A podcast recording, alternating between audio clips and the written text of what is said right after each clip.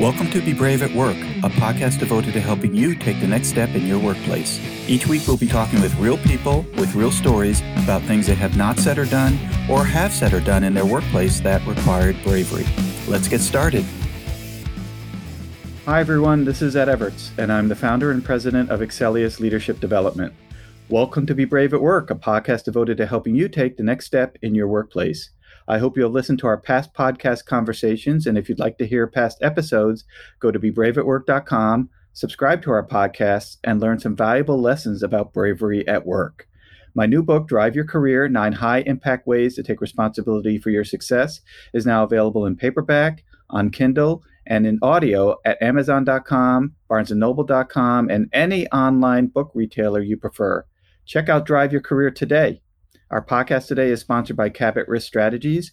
Based in Woburn, Massachusetts, Cabot Risk Strategies has created innovative and customized insurance strategies for individuals and families, businesses, nonprofits, commercial real estate, and public entities. Cabot's client base continues to expand both within the region and within the markets they serve. And if you are looking for customized insurance services and solutions, contact Cabot at 800 222 5963 or visit them for more information at cabotrisk.com. As principal coach and CEO of Vibrant Coaching and Consulting, Nicole Greer helps individuals, corporations, governments, faith based organizations, and nonprofits become the people they were created to be through fulfilling a mission to work in teams and exemplify vibrant leadership. Using transformational change leadership coaching and training programs, Nicole offers foundational tools and uncommon wisdom to build a vibrant culture. Nicole is an entrepreneur with experience in coaching, marketing, mastering first impressions, learning and development, and sales. Nicole is also a speaker, trainer, facilitator, executive and business coach, and also, I believe, a podcast host. Welcome, Nicole. Hey, how are you, Ed? I'm delighted to hang out with you. I am thrilled that you are here, and I have a couple of questions about your bio. But before I get there, what else can you tell us about yourself in respect to how you are currently interacting in the marketplace? Yeah. So the number one thing that I do is I speak at conferences. One of the things I absolutely love is getting a room full of people and introducing them to new ideas and helping them uh, think about how their future might be quote unquote more vibrant, meaning full of energy, full of strategy and getting stuff done. So uh, I am definitely doing that. I've, I've actually got a couple of talks coming up here in the near future. One I'm really excited. I'm going to be talking to an organization organization and we're going to be out in Las Vegas. So I've got that on the horizon. And then the other thing that I do is I go inside of organizations and it's usually a combination of all the things that you just rattled off on my bio. You know, I'll go in, I'll start with a, maybe perhaps a executive coaching um, situation. I'll start working with senior leaders. And then before you know it, we brainstorm up all sorts of ideas to bring in training and to, um, you know, work on strategy, maybe do a strategic planning session and things like that. So I really try to provide a facilitation of moving the needle on the things that an organization wants to get done. Fantastic. And, you know, uh, Vegas is a city of trouble. So, you know, be on your best behavior there. I know. I really, I, I need, a, I need a chaperone. I think if I go out there, but I'm going to try to be, behave myself. Yeah, and it's so funny. I'm going to go to one of the the funnest, uh, most iconic cities in the world. But guess who I'm talking to? I'm going to be talking to the Rural Broadband Association. So uh, I think it's it's kind of tongue in cheek and funny. But anyway, so they're they're fantastic people, and we're all excited about going and meeting up out there. Uh, I'm going to be talking about getting lit which means uh, we're going to le- learn about leadership, integrity, and transformation because that's really what every organization needs to focus on. We need uh, we need leaders in place. We need to be great people of character, and we've got to look at what changes are on the horizon. We can't just pretend like change is not going to happen. I mean, we got to be very proactive. Yeah, and really, dep- regardless of what organization you are a member of or what your role is, those activities are always going to be true. I, it's also kind of an interesting name. Rural broadband almost sounds like a contradiction of terms, but that's uh, right. You know, even though even those people have to deal with change and challenges and leadership like anyone else. A hundred percent, yeah. So these are some fine folks that figure out, you know, how to get the Wi-Fi signal in the middle of nowhere. You know, get make sure you get your Netflix. So this is all very important, very important things that need to be done. I hear you. Hey, in your bio, you talk about something that I want to spend a few minutes on, which is mastering first impressions. And when we think about being brave at work, uh, we always encourage people to ensure they have a good relationship with the person that they want to be brave with. And if they need to tell a boss something that the boss needs to hear in order to be a more effective leader, and it takes bravery to do it, it's so important that you have a great relationship. And a lot of people would say that great relationships start with the first impression. So, could you tell us a little bit more about the work that you do and why that is something that's important? Uh, absolutely. Well, I'll start out with this, Ed. Let me ask you a question. The question is Can you not have a first impression? What do you think? Uh, no, you cannot have. Uh, uh I mean, not not have negative, but always have a first impression. That's exactly that right. Yeah, that's exactly right. And I think sometimes, you know, we're not we're not tuned into that idea. I mean, like, you have to make a good first impression because if you don't, you spend a lot of time, energy, overcoming that first impression. So really having a consciousness about the fact that the first time you meet somebody, you want them to think, this is a good person. This is the kind of person I want to work with. That just sets everything on a great trajectory. Uh, and so that you're moving upward instead of trying to get out of some hole you just created. So, you know, mastering first impressions is important. And uh, the reason that's in my bio is because somebody told that to me. Uh, I did an exercise with a coach one time because I'm a coach and every coach should have a coach, or they're a hypocrite. Okay, Ed. So that's important. but uh, so I I had a coach, and they said, I want you to survey the people you work with, and I want you to ask them what you're really good at because sometimes you you don't know what you're good at. You're so close to it you just do it so naturally that you don't realize it's a thing. And so somebody wrote that on my r- return response is that oh Nicole is a master of first impressions. I was like oh my gosh I'm going to own that. And so since then I've been telling people about that. So I do a lot of work um, with personality and I'm certified in various sundry assessments but one of the things that, that they do in that personality work is they'll say, Oh, you're this type. You're this type of person. And I think that's true. There are types and there are um, little categories that we fit into, um, and we all have different strengths.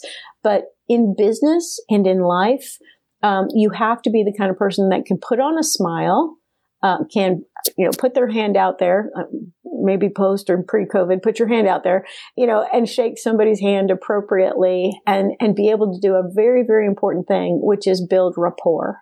Because once I build rapport, then I can be brave to your point.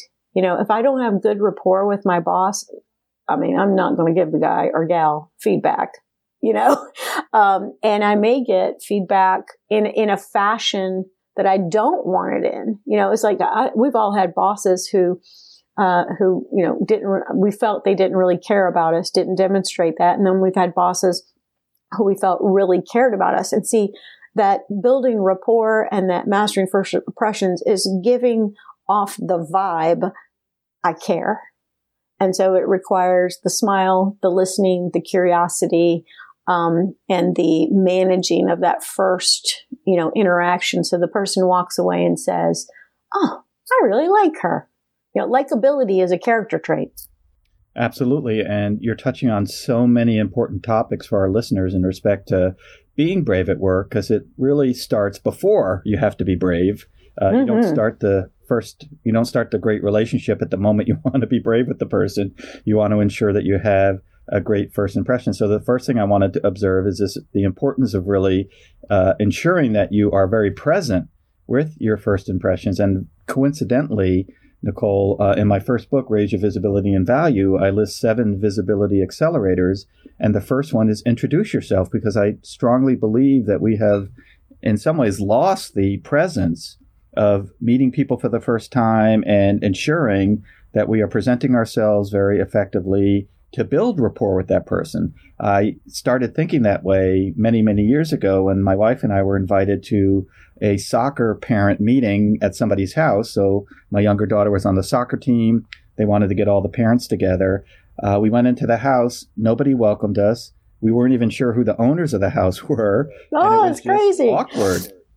And, you know, if it was at our house, you know, we would have ensured that we answered the door and introduced ourselves. And so I, I felt in many ways that we've kind of lost this ability. And I say that very generally because it's not true for everyone, but, you know, lost this ability to really master first impressions.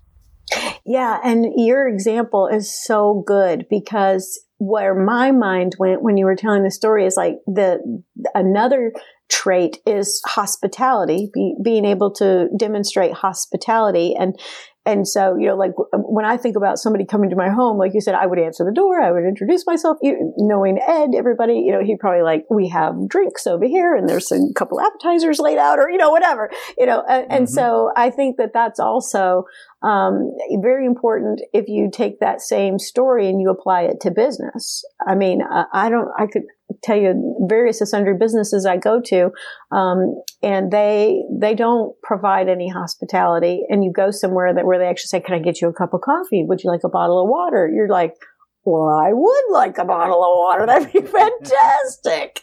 you know, it, you know, making people feel again. It, it goes back to the word care.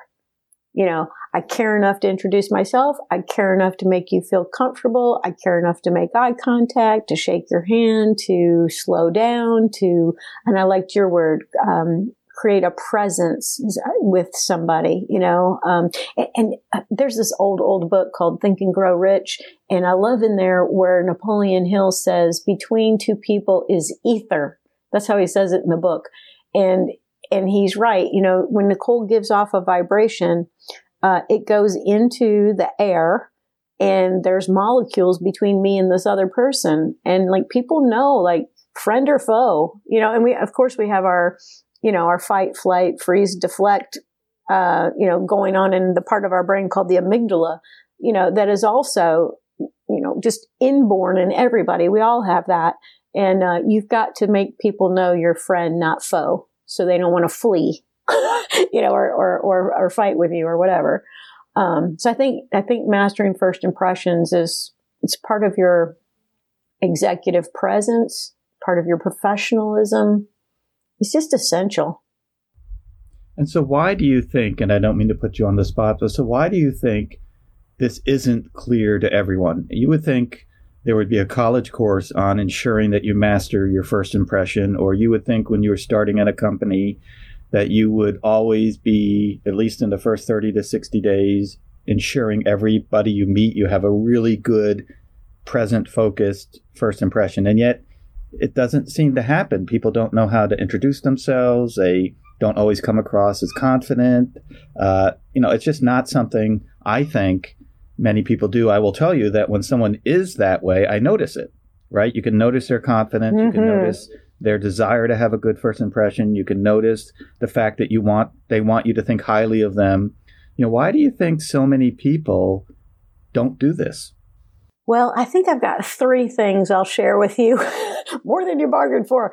Um, so I think I think one, yeah. So I think one is, um, well, actually, Ed, I'll have sometimes leaders say to me, you know, like I don't think their parents raised them right.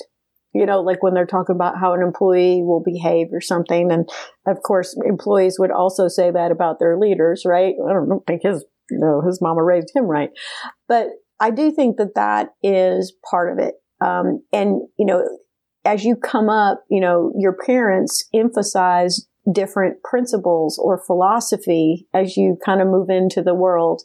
And, um, you know, I was really, really lucky. My dad was in retail his whole life. And so he back and you know retail today is not like it was 30 years ago.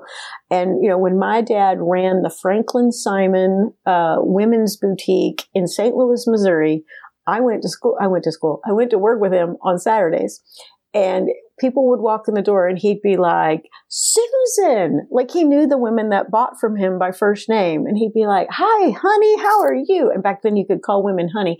And so he, you know, and he would talk to them and he would greet them and he would roll out the red carpet for them. And, and then he would say, Nicole, this is Susan. And like he had already coached me, you know, when we go in here and you're at work with me today, you're going to say hello. You're going to say, yes, ma'am. You're going to be quiet when I give you the look. I mean, like I got all these instructions on how to behave.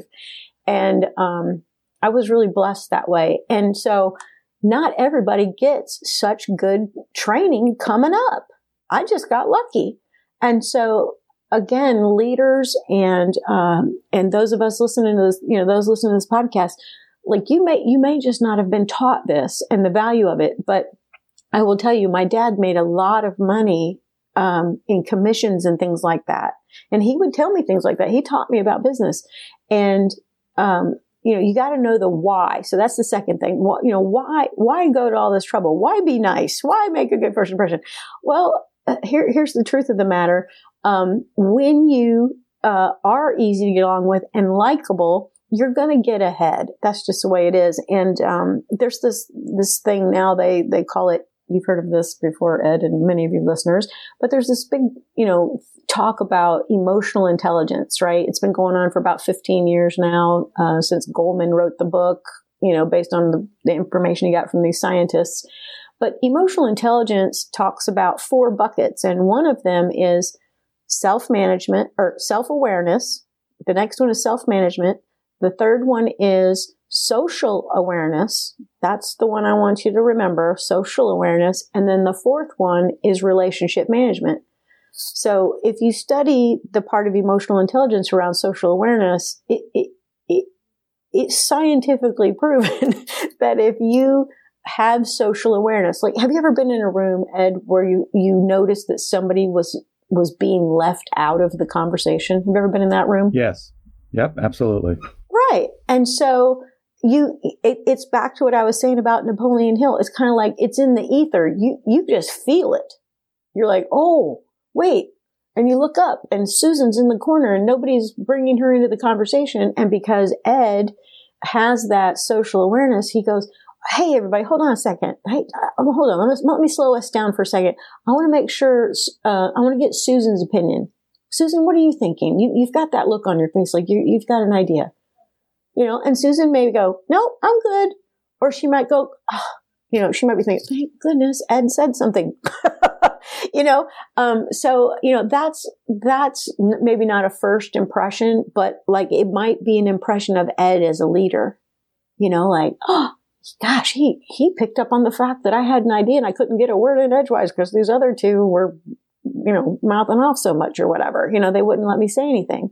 So, so really having the, social awareness so that you can manage that relationship with Susan. And then, of course, you know, Ed has to, you know, have self awareness, manage himself really well as well. So I'd say that's number, that's number two, the why. And that kind of goes with the emotional intelligence. You you got to demonstrate that. Um, and then I think the third thing about why people, uh, don't do it is because we don't make it a norm in our organization. So um, I'm an OD person, which stands for Organization Development. That's kind of my little sweet spot. And one of the things I learned um, when I when I studied OD organization development is that you know think about it. We can say this is how we behave around here, and um, you know so one of the things we do is we have internal customer service, um, and that means that we take really good care of each other in here so that when we go out there to serve our customer or our client or our member or our stakeholder, um, we feel really good about things because we're all taking care of each other inside of here. And don't forget, um, I keep pointing back to the word care. So, you know, when you get onboarded into your company, it's like, no, we take care of people. We listen to them. We make sure everybody's included in the conversation. We practice emotional intelligence. Those are all group norms that you can kind of train and develop inside your organization. So I don't think we're intentional about it would be number three. So you can be, you can put group norms in place. Well, fantastic lessons for all of our listeners, Nicole. I just want to recap it so folks can think about and reflect on what they've heard today. Uh, the importance of a first impression is critical. And to your point, we are always making first impressions with anyone we're meeting for the first time. And first impressions are needed so that you can have good rapport. And good rapport is critical to being brave at work. You're more likely to influence and get someone to listen to you if you have great rapport with them than somebody that you don't have great rapport with. And the key word that people need to think about is they need to care. They need to care about how they are seen. They need to care about how people think about them. They need to combat these external factors like a poor upbringing or it not being a norm in your family. They need to have high social awareness about the surrounding and people that they're with and the relationships that they're building, but really care and be present with folks that you are meeting. So, Nicole, thank you so much for your time today. If folks want to hear more about your business or your additional thoughts on bravery at work, how can they get in contact with you? Yeah, I would love for you to just reach out through my website at www.vibrantcoaching.com. Fantastic. Well, thanks again, Nicole. It was great speaking with you. Yeah, you too. Thanks, Ed. I enjoyed it so much. And to our listeners, thank you for joining us today, and we hope you join us on our next podcast conversation as we further explore being brave at work. We also remind you to subscribe to our podcast at bebraveatwork.com or, and or download and listen to our podcast on multiple online platforms. We are everywhere. Our podcast today was sponsored by Cabot Risk Strategies, whom you can reach at 800 222 5963 or visit them for more information at cabotrisk.com. And a reminder to check out my new book, Drive Your Career Nine High Impact Ways to Take Responsibility for Your Own Success, which is available in paperback, on Kindle, and in audio everywhere online. Do you have something to say yet are not saying it? Do you have something to do yet are not doing it? Now is the time to be brave at work. Have a great week.